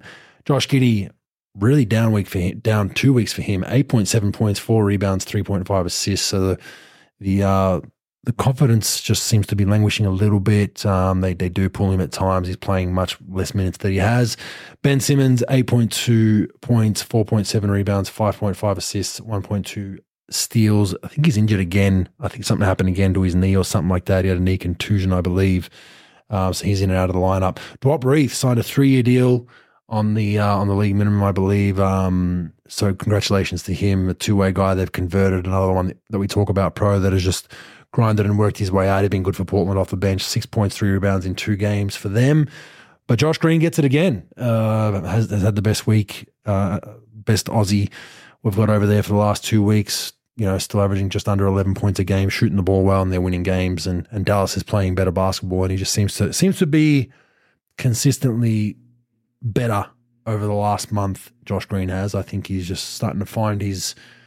What is this year three for him? I think year three or four. I think he came in in twenty one. Uh, he had one year with Carlisle, I think. Yeah. So, but yeah, just seems seems to be starting to figure it out. So hopefully he can remain consistent there. But we'll give it to to Josh Green. And for anyone counting, our Aussies of the week, we thought Josh Pro made a joke at the start of uh, this season that it's just going to be a, a, gauntlet run by Josh Giddey again, which it was last season. But uh, we've got two for Dante Exum, we've got one for Dyson Daniels, we've got two for Josh Green. Joe Ingles lift your game, you got zero. Jock's got zero. Paddy zero. Matisse zero. Josh Giddey has three. Um, ben Simmons one, and Duop Reath one. So it's a close call. Josh Green and Dante's been hurt a lot. Um, they're probably pushing um, Josh Green for the Aussie of the week, but they're both on the same team, so it can't be can't be them. I don't think. Um, going to be competing against each other for the most part, but we're we're keeping it close this season, somewhat strategically. And Duop Reath has one too, by the way. Yeah. All right. Stats useful or useless. First player with 1,000 points, 150 blocks, and 150 assists through 50 career games would be who? Mm, you're going to have to guess Jokic. No, Wemby. Wemby has it. Uh, mm. So, yeah, 1,000 points, 150 blocks, 150 assists. Playing really well. Oh, I'm sorry. On the sheet, you had 10,000 10, points. points. No, but I said 1,000. Don't worry about the sheet. Was that Maravich? James Harden. but yes, it was Wemby Pro. Yeah. Useful, useless. Oh, nice. Uh, useful. Fuck. He's breaking every other rookie record. Might as well be another one. But yeah, I think it's pretty useful. He had a ten, I think he had a ten block shot game the other night. Like he, he's, he, I had him pick. I, I, remember I picked him as a flyer for defensive player of the year. like I didn't think he'd. I just yeah, thought did. really, really fl- like a flyer, just based on like he just accidentally blocks shots. He's so long, accidentally gets steals. He's going to be, you know, he's going to be top top two, top three in block shots for the rest for the next 10, 15 years. And I, I don't see the other one. Chet's the probably the only one that will be battling him for uh, for that trophy. Mm. All right, Luka Doncic, pro, is scoring or assisting on 57.8 points per game this season to date. It's the most in NBA history. Useful useless? It's got to be useful. It's got to be useful. I mean, the guy's, you know, the guy does it all. I, I think he's the best player in the league. You know, he's ridiculous. But I, I don't know these stats things. That some fucking moron will come out of the blue and say, "Well, his usage is too high. He does this too much." Everybody likes to fucking argue these days. I, I think it's pretty useful. I mean, it's 58 points a game on scoring and assisting. It's the most in history. Yeah, why not? I think it's pretty useful. What do you think? I think it's useful to show how dominant he is, but I also it gives me concerns about them as a team. Um, when you have one guy doing so much for you, an injury in a playoff series, a bad shooting night, you know that'll lose you a game generally, right? Um, so that's my only concern. I I I, I think it's a it's a good individual stat from a team performance perspective. I don't love it. I love a bit more of the ball moving around, but he is so dominant and he's very very impressive with what he's doing. He's one of the one of the most talented maestro type players we've got in our league. Beautiful to watch, fun to watch, but as a team perspective, if I'm a Mavs fan, a little bit concerning, just a tad bit. All right, now the Chicago Bulls have not traded for a player since August of 2021. Pro, useful or useless? I think it's pretty useless, but it is a pretty interesting stat. But I, I mean, useless, but I don't know. Maybe it's useful because they're not good. I have no idea. I would say useless, but what, what do you think? It's useful in a way just to show that they're stuck in no man's land, right? Like we've spoken about this. Yeah. That they're, they're, since that DeRozan trade, they haven't really done much with their roster, and they need to do something with it. It's like, where, what is what is what is the plan with that roster? What are you doing? I have to check their picks and that. I'm not too um, in the know with their picks, but just uh, they're you know maybe if they played super well this season, at best they're a seven. like it's like that's Mhm. so maybe maybe some movement need to be made, but I'll say it's useless just to show or useful just to show that they haven't really been active and they probably should be. All right, here's an interesting one we've got on uh, on Instagram that I found NBA debates. I like these ones, so I'm going to go through these. Let's see if you can guess these quickly. Uh, we're going to go highest highest point per game increase player on each team. So which which players increased their PPGs the most on each team? So basically, if they had ten last season and twenty this season, that would be a 10 point increase. Houston, who you got? Um, I'm gonna go with Green, the guy Green. Uh, what's? Um, young the fella. young kid Green. Yeah, no, it's Sengun. Uh, he has, he's gone Ah, from fourteen point eight to twenty one point six, so six point eight increase for him. Um, who we have next? Dallas. This one you never get. Um, Dallas Mavericks. Um, I don't know. Give me two seconds. Let me just go through their roster on my head. I'm gonna go with Derrick Jones Jr. Cheat? You must have cheated. No, no. I, I Yeah, saw is- some guy tweet out something with like his top 10 games this year. He's had some ridiculous scoring games, like 29, 27. I think he's only averaging like 11 or something yeah, like that. ten. but- so he's like doubled he- it. He's gone from five Yeah. to ten point one, so a five point one increase. But I, it's a tough one to guess. That's well done. Uh, that's a good one. Uh, okay, who do we have? Memphis. Oh shit, they're fuck. I mean, This is a uh, this is a tricky fuck. one. GG Jackson. No, uh, he's a rookie. Um, I have no idea. Jaren Jackson? Jr. eighteen point six to twenty two point one. Yeah, but that'll that'll Wow. probably change now because you got a lot of y- random young guys playing. So once they hit their minimum of 15, 20 games, I- I'd assume that changes. Uh, New Orleans Pelicans. Oof. Um, Trey Uh, Murphy. No, Dyson Daniels, three point eight to five point four, a one point six increase. Oof. So not a lot, Ouch. Not a lot, not a lot there. Uh, the Spurs. I'm gonna go with. Oh, geez, it's zero point five. what's his point name? five. Devin. Who? Zero zero point five point increase for two guys that are tied. Devin. What's his name? Um, fucking. Um, No, it's not uh, Devin. Devin Wrong. Vassell. no, Oh Col- no, no, Tre Jones. no, Collins and uh, Sokan, Sochan, whatever. How do you say his name? Is Sochan. Sochan. They've both gone up zero point five points from one from eleven to eleven point six and eleven point six to twelve point one. Super random. That one. Um, Golden State Warriors. Um, Pretty- what's his name? Kuminga. Yeah, Kuminga. 5.2 point increase from 9.9 to 15.1. Sacramento Kings. I have no idea. Keegan Murray, 12.2 to 15.6, so 3.4 increase. Respect. The Lakers. Uh, Max Christie. No. Austin Reaves, plus 2.6, 13.0 to 15.6. Uh, Phoenix Suns. Phoenix Suns. Um, I'm just gonna throw. Uh, shit. Um, I don't know. Nerve. Grayson Allen. It is Grayson Allen. Good guess. 10.4 Oh, wow. to, 10.4 to 13.0, a 2.6 increase in his scoring. And the Clippers. I was gonna say Royce O'Neale. Um, the Clippers. I'm gonna say. Hold on. Just let me look at a roster. Clippers. Clippers. You, uh, Clippers. if you get this one, you're cheating. If you get this one. No, def- definitely not. It, I, I wouldn't say PJ Tucker. Um, di- I don't know. Di- no, Daniel Theis. I don't know. No, Amir Coffey, Kofi. Uh, No, I wouldn't plus say that. two, that. 2.2, 3.4 to 5.6. All right, Chicago Bulls. It's a big jump. Chicago Bulls. A big jump. Um, I'm gonna. Oh, I'm gonna go with Coby White. Yep, 9.2 increase from last season. So 9.7 to 18.9. Massive increase. Detroit Pistons. Detroit Pistons. I'm gonna go with. Uh, I don't know. Jaden Ivey. No, Jalen Duran, uh, point Oh, four- Duren, yeah. 4.9 from 9.1 to 14. Uh, the Cavs. Cleveland Cavs. I'm gonna go with. Uh, Max Strus. Levert, 3.7 point increase from 12.1 to 15.8. Ah, The Indiana Pacers, tricky one because he wasn't with the Pacers last season, I don't think. oh, okay. It's not Doug McDermott. They just got him. Um, I'm gonna go with. Dude, I, I Obi Toppin. Yep. Yep. 7.4 to 11.2, 3.8 increase. Obviously, in that system, I think everyone's scoring's gone up. Oh yeah. average 150 points. All right, the Milwaukee Bucks. Wow, this oh, is Jesus. this is a. I'm gonna go with I'm gonna go with one of my favorite fucking guys on the team, but I don't even think he might even be a rookie. I have no idea. Um, AJ Green. No, Giannis, 0.2.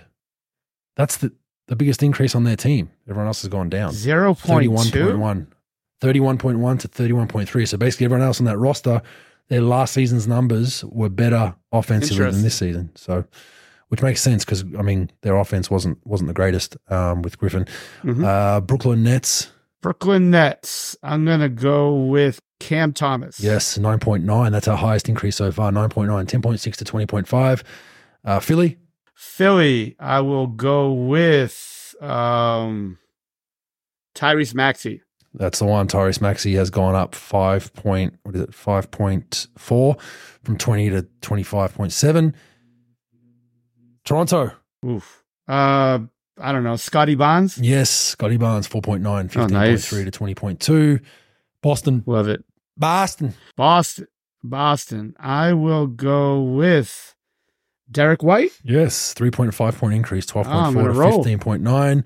The Knicks. New York Knicks. Oh man, I'm gonna have to go with Jalen Brunson. Guy's averaging 20 Yeah, a game. 2 Shit. point, 2.5 increase, 24 to 26.5. And our Ride last, the wave. Yeah, last one. All right, the Atlanta Hawks. Oh, this is our leader. Atlanta. This is our leader for increase. Uh, I'm gonna go with Jalen Johnson. Yes, he's at 10.0, Ah! 5.6 to 15.6. He's having a great year, a great, boun a great bounce from last season. The Miami Heat, I'm gonna go one. with uh, Jovic. no, Duncan Robinson, because he had a shitty year last year. So Ah, he was at 6.4 last season, 13.2 this season, 6.8. Orlando Magic, uh, I'm gonna go safe and go with Franz Wagner. Banchero, 3.0 increase from 20 to 23.0. Bastard.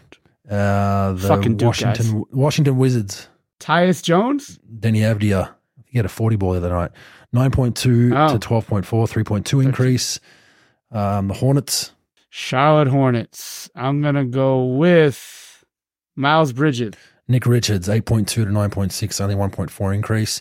OKC, Chet Holmgren doesn't count, right? So I'm gonna No. go with Jalen Williams. Jalen Williams, it is 4.6 point increase, 14.1 to 18.7.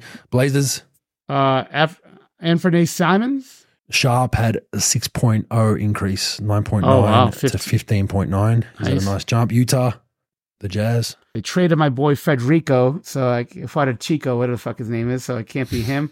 It's not Walker Kessler, is it? No, Collin Sexton, 3.1 increase, 14.3 to 17.4.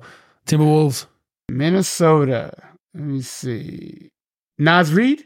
no, Towns, 1.8 increase, Oh. 20.8 to 22.6. And the Nuggets, the last one. Denver Nuggets. I am gonna go with uh, Jamal Murray. Peyton Watson, point, uh, 3.5. He's gone Oh, from yeah. 3.3 to You're 6.8. So that's NBA Debates One on Instagram. They got some pretty cool shit on there. So if people like numbers and they, they kind of put these posts up that are just different to anything you find on ESPN and even StatMuse, they got some nice stuff on there. Give them a shout out and check them out. They got some pretty cool shit. All right, moving on to NBL. All right, so the season's over, pro. Uh, Melbourne with a wall to wall finish in first place, um, by far the best team throughout the regular season. They've had some ups and downs, but for the most part, just cruise control. They finished first. Perth, second place, and well deserved rebound after a horrific start. They were in all sorts of problems in the first 10 games. You had Bryce Cotton's wife making Facebook posts, and you had this and you had that. They've worked their way out nicely. Tasmania, Scott Roth smoking those cigars in third. They uh they get the play-in home game against Illawarra, who are in fourth. So Tatum's done a fantastic job in uh, getting them from I think they were second slash last through periods of the season. They've got into fourth place. They will play Tasmania in a play-in. The Kings scrape in. The much celebrated demise of the Sydney Kings might have to wait a while still, unfortunately, at least another week or two.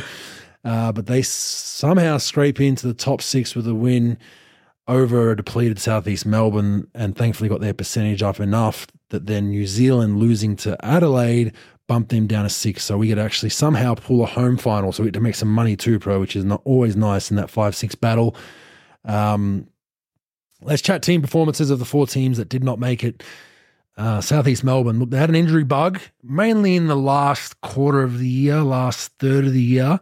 So they don't get a full pass. Um, I had them picked outside of the six in my preseason picks, and I've got those somewhere. I need to find them and revert back to them. But Paul Smith and I do, and our ownership group do our our picks with the whole league, and we put them all in like a little group chat, so no one can no one can change them. And um, I had them outside because I just I just don't don't like where they are. I, I think um, a new coach, I think will have Mike Kelly should have his opportunity to bring his own players in this coming season. I believe. I'll probably give him one more year to figure that out. Creek is contracted next season. Can he carry this team is a question. Um, the jury's out, in my opinion. He's been there now, year five or six. He's been their mainstay, puts up great numbers, but can he can he win? That's the question mark you have with him. It's the one year they had the chance to do it was when they absolutely choked against Melbourne United, which was two or three years ago in that COVID year. They they should have won that series and they they choked it, and that that's as, as close as they've been. So um, I think it's going to be interesting to see how they reshape their roster and what they do. Creek's still a mainstay, still a top ten player in the league, but is he your guy long term? Is that is it is it kind of fizzling out now? Maybe everyone needs greener pastures. Who knows? Um, so I'll be interested to see how they go. Adelaide, they were they fired CJ Bruton around about mid season. Scott Ninnis has come in and done a fantastic job. Um, professional finish. I, I tremendous kudos to them. That that that season could have went many different ways and they continued to fight. They were technically in contention to come and maybe t- take a playoff spot, but it was a pretty tough task for them to get to from how far back they were. Um, I, I, think Ninnis will will um, my pick is he's going to keep that job. That's that's my mail. I think he's going to keep that that head coaching job. How long they sign him for, what they do, I don't know, but I think he's going to keep that job for at least another season. Um, I think he's done a fantastic job with with just having them be professional and win. Um, DJ Vasiljevic, a decent acquisition, not shooting a great clip, but some scoring punch they needed. I think that was a nice acquisition. They've locked him up long term. Can they win when it matters? You know, they were one of those teams that uh, it's easier to play when you're mathematically knocked out of, of finals contention. No one's expecting you to be there. It's easy to play the spoiler all the time. Let's see it next season from from game one. That's probably the question mark with them. Cairns, Taipans, they, they look like a complete blow up uh, of their roster. A lot of interesting things have gone down the last couple of weeks. I'm not sure what's going on in their camp, but um, Tahjere McCall has given a press, con- basically gave statements before the game saying he's going to enjoy this as his last game, even though nothing was formally announced that he's gone. I think he formally announced it for him, basically saying, you know, I've I've enjoyed my time here and blah, blah, blah.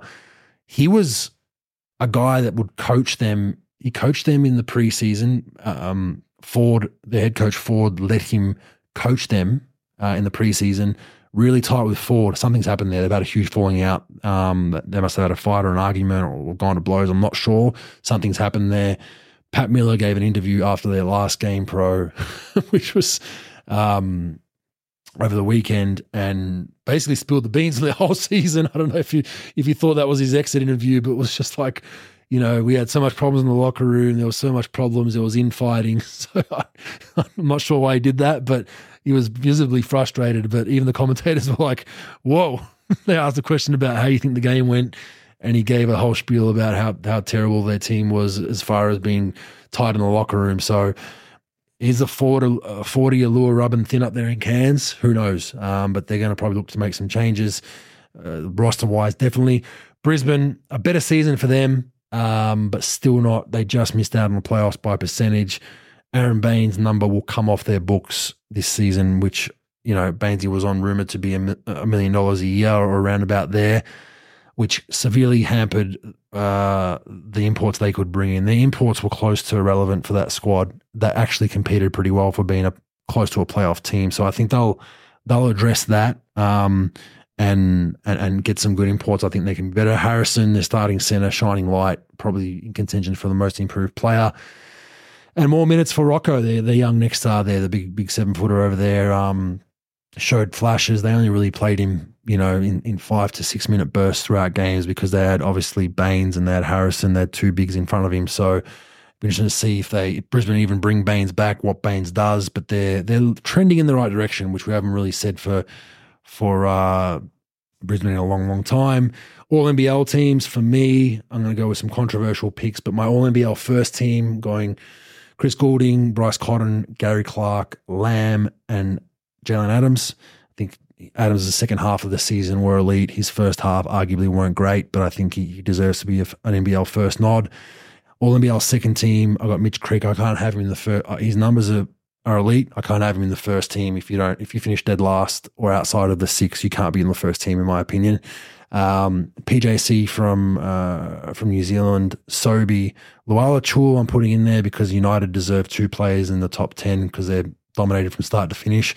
And I'm going with McVeigh, um, just based on Tasmania's season. I think um, they could have had a few other guys, but he was probably their most consistent throughout the year, and they deserve a player in the top 10 just based on their performance finishing third. So some controversial ones in there, but that's fine. MVP Bryce Cotton, just don't worry about the rest of them. That's by far one of his most dominant seasons, bar the, probably the first eight or nine games. He's been on an absolute tear and, and, and deserves it. I, I, don't think it's even close. Um, PJC's somehow in the MVP vote. I think that he's was arguably their second best player on that team till you know Lamb doing his Achilles has hurt them, but he's in the mix and, and, and Goulding's in the final three with him. But I think Bryce has won that easily. Defensive Player of the Year, going with Shea Ili. Uh, I think he deserves it um, just based on their performance. You know, finishing first wire to wire. Um, deserves that nod. Most improved player, I'm going with Jan Galloway. I think he's had a fantastic season. I think he's gone from a relative unknown to playing NBL one to working on his craft in the off season. Harrison's the other one that's that's in the mix, but they're not in the top six. So I'm going, I'm going to give the nod on Galloway just on team performance, and I think his room for growth. Uh, he's he's a, a genuine NBA uh, chance in the future, and he's I think he's going to be a future boomer um, in the short to, to, to near term once that aging roster starts to fizzle out. Coach of the year, controversial one, Trent tells me, but I'm going to go for it. I'm going to go with John Rillie uh, with the Perth Wildcats. I think, look, I think Dean Vickerman's roster in Melbourne, um, he, has, he has by far the best roster, the deepest roster. You could somewhat argue they should be first. Some would argue that with Perth, but they had all kinds of issues in the first 10 games of the season. They, they had all kinds of issues. People were asking for his head. I've loved the way he's navigated these these last 20 odd games and just got them focused on winning and got them from they were out of the plane at one point I think early in the season to to now being a formidable second place team. So I'm gonna I'm gonna give it to him. Tatum as well, definitely in the mix for me, but I just think that not coaching the whole season hurts that when you when you go coaching votes game to game. He only coached half the season, but he, he definitely should be in the mix, taking them from second last last to a playoff position. Uh, I think if he coached this whole, if Tatum coached the whole season from start to finish and they finish fourth, no brainer, he gets it. But I'm going to go with John Rillie. So all you Perth Wildcats fans that think I'm always hating on you guys, and and I, I try to keep bias aside, even though your your fans are absolute bananas, um, and probably will, will struggle to listen to this podcast unless there's subtitles. But uh, John Rillie is my is my vote for, for you guys, and I'm, that's I think that's two two Wildcats and the MVP. I'm supposed to hate Bryce. I can't put him as MVP, but I did. So that that's that. Sixth man of the year, Ian Clark, although in a few injuries there with Melbourne United, he's just he's just a he's a starter for most teams in the league. They've got him coming off the bench. He's an absolute baller. Uh, whenever they had they had runs where their offense dried up or whatnot this season, he would just come off the bench and make some big shots for him. And the next gen award, probably the worst award in professional sports, is it 26 26 uh, I think it's 25. So, Pro, the, the NBL changed the Rookie of the Year award to this thing called the Next Generation Award, which basically it's 25 and under players can win it. Don't ask me why. It's the dumbest award in sports. So, like, Froling's my vote, and he's going to win it. He still has a chance to win it for another year, I think, until he hits 25. and he won it last year. Awesome. And it's just so they've gone away from rookie of the year, which I have no clue why. They're all they're all my picks for the awards. Um, one gripe: NBL doing interviews during basketball during games. They- They've got Scottie Pippen over here again for another tour pro, and they did this Oh, last time he was here. And during the second quarter of the game, I don't know Hennessy was a, a league sponsor. Come on, bro. We love Scottie over here. We love Scottie over here. Um, but they they did this last time, and they've done this with with big names and celebrities before, where they'll actually have them sit with the commentators for a whole fucking quarter, and they'll just interview that person while the Mhm. game's going on. Mm. The game's going on, and there's no discussion about the game. And it's it's such an awkwardness because you can see the commentators want to relay what's going on in the game, but they're just talking to Scottie Pippen about Mhm. which is great, but I, I just don't understand, and I think it's it diminishes your what your product is. The, the the game of basketball is what people want and what people want to see. People will argue we we're blowing out Southeast Melbourne by twenty or thirty points. Beside the point, this also happened to a game that was close a couple of months ago. So revert back to that. The product is your game. Everything else is secondary to that. So the Scottie thing, do it at Mhm. a timeout, do it at halftime, do it pre-game, do it post-game. Don't do it during your product. That is the pinnacle. That's what you're selling. You're not selling the, the Scottie Pippen interview. So just a small little gripe. I hope they tweak. Brad Newley and Tom Abercrombie. Brad Newley, Melbourne United. Tom Abercrombie, New Zealand legend, been with the Breakers for a number of years. One of their one of their, I guess, homegrown talents that's been there for a long, long time. Multiple championship winner. They've both announced their retirement. I played with Brad Newley in juniors and with the national team. Uh, he's the last one standing, I think, from my generation of, of Aleks Maric, myself, and Aaron Bruce, and Stevie Markovic, and Rhys Carter. Last man standing. We, we never thought he'd retire. I uh, just don't think he wants to go home and just just lace him up just yet. But uh, he has, and I, I would imagine he's going to be involved somehow in the NBL or Melbourne United. But uh, best of luck to both those guys, both legends of the NBL, and wish them be- all the best in that tricky afterlife that we all go through, pro. So there'll be a few bumps along the way, but that's how it goes. Uh, but that's all the NBL news. We have a play-in game. The play-in games start not this Wednesday, next Wednesday. Tasmania versus Illawarra, followed by Sydney versus New Zealand. So I'll be there for that. We'll see how that goes, pro. What do you have for us in fact or fake news?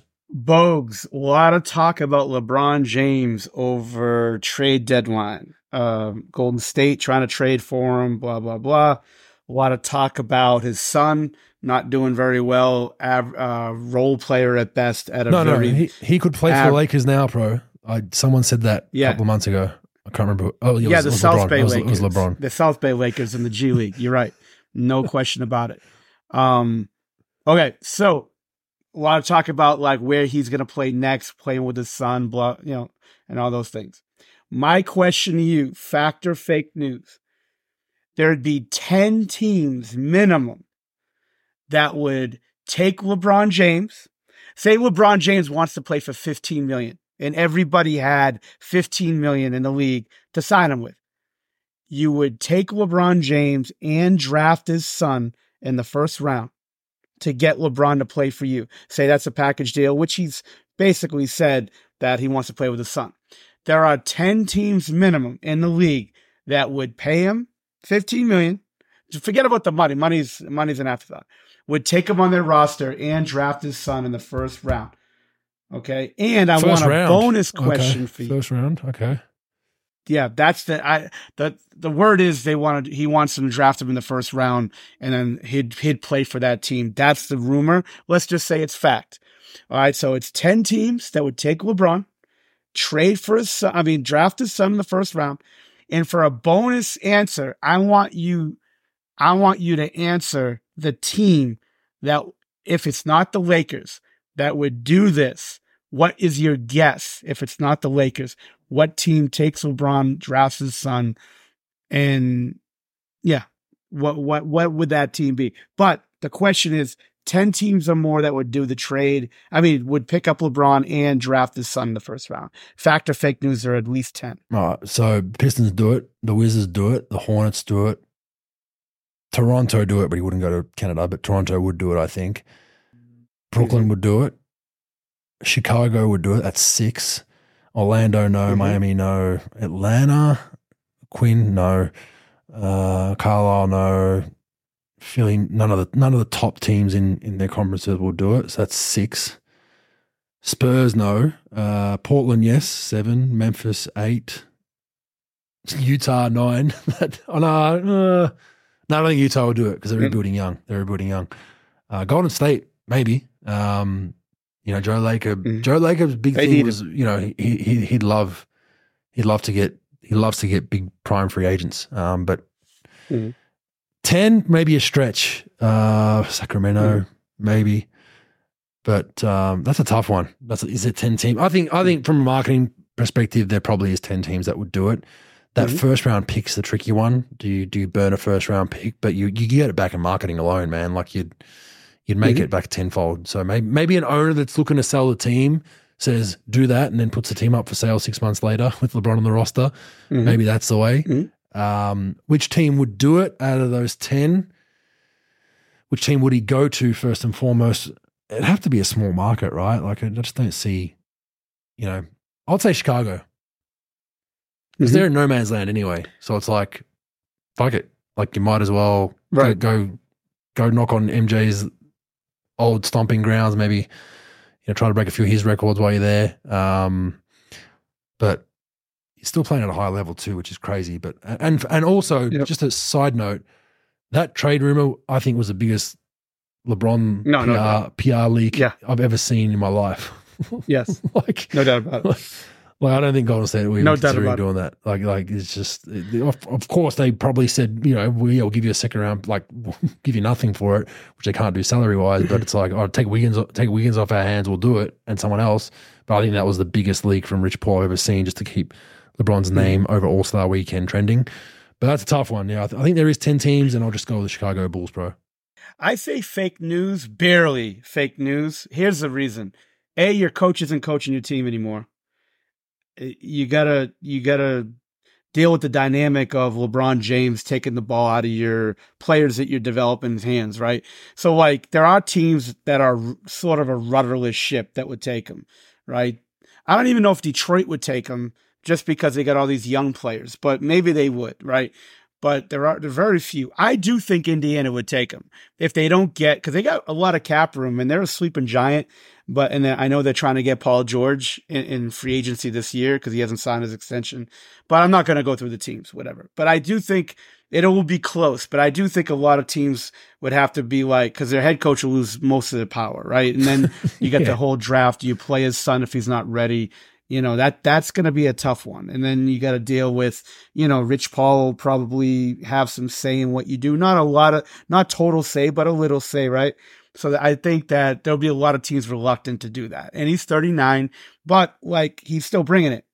I think the Dallas Mavericks are going to get LeBron James if it's not the LA Lakers. Really? And I'll tell you why. wow. Look, you got Luka, Kyrie, all right? You've got those bigs that are really good with Lively and Gafford, right? It's Dallas. He's with, even though Cuban doesn't own the team anymore, but now they got that, you know, they've got, they also got that, they also trying to get that casino going.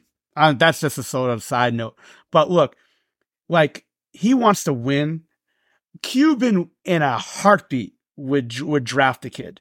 It it's not even a cl- like you could you could do the 15th pick to get LeBron there because I think LeBron could help a team. Now the problem is does LeBron want to take sort of a backseat to those other guys? That's another story. But think about it though, Bogues, right? Smaller market, right? Not a not a total small market, but a smaller market. He play with Luka. You, you know, Luka and Kyrie, and you throw LeBron in there. You're competitive Chip, yeah. Your chip- bench chip is okay. Yep. They got to shed off some money, you know, unless he just says, fuck it. I don't think LeBron's ego will let him play for the vet minimum or biannual exception. They're right around the apron. I think they're at like 160, um, if not more on their salary. I could be a little off on that, but they could shed salary. They can get off a contract here and there, but you, you, re-sign PJ Washington for short money, right? You get uh, you get most of your bench back. You put LeBron in there. Nico Harrison, huge Nike exec that has a a very good relationship with LeBron. It sort of makes sense. Why would you want to go to Detroit for more money or go to like a team like that or Toronto or Washington when you go to uh, you go to Dallas? It's first, you know, it'll be a first level deal and they'll draft your son. Cuban would do that to get LeBron, no question, because they'll get off the con- they'll get off the deal if it doesn't work and whatever. They could always get off of it. But I say that fake news because I don't think there are ten teams, but I do think the Dallas Mavericks. Um, if it's not the LA Lakers, it's going to be the Dallas Mavericks. He goes back to the Lakers, even if the Lakers would do it, because I think the Lakers would draft a kid, but you're not going to win there. You got no, you, you know, I don't know what they can do salary wise. Maybe they could bring in another player, but you know, right now you've got two all star level players that you're playing with. Uh, you know, you've got a good bench. You've got, you know, you've got a lot of good things in Dallas. I say the Dallas Mavericks are a dark horse to sign LeBron if he leaves the Lakers this summer. Yeah, an interesting talking point um, just to see and maybe what where his priorities lie. Are the priorities still I want to play with my son, but still be competitive enough mm-hmm. to win a championship, then then yeah, Dallas makes total sense. But if it's just play with my son at all costs, um, and not too worried about the wins, that's when I'd lean mm-hmm. to Chicago out of the shitty teams. Like like I think I agree with your point. Yeah. I, like I think Detroit and all that would look at it, but he wouldn't go to Detroit, Toronto, maybe Brooklyn because yeah. bigger market, New York City, maybe maybe all that yeah. kind of stuff.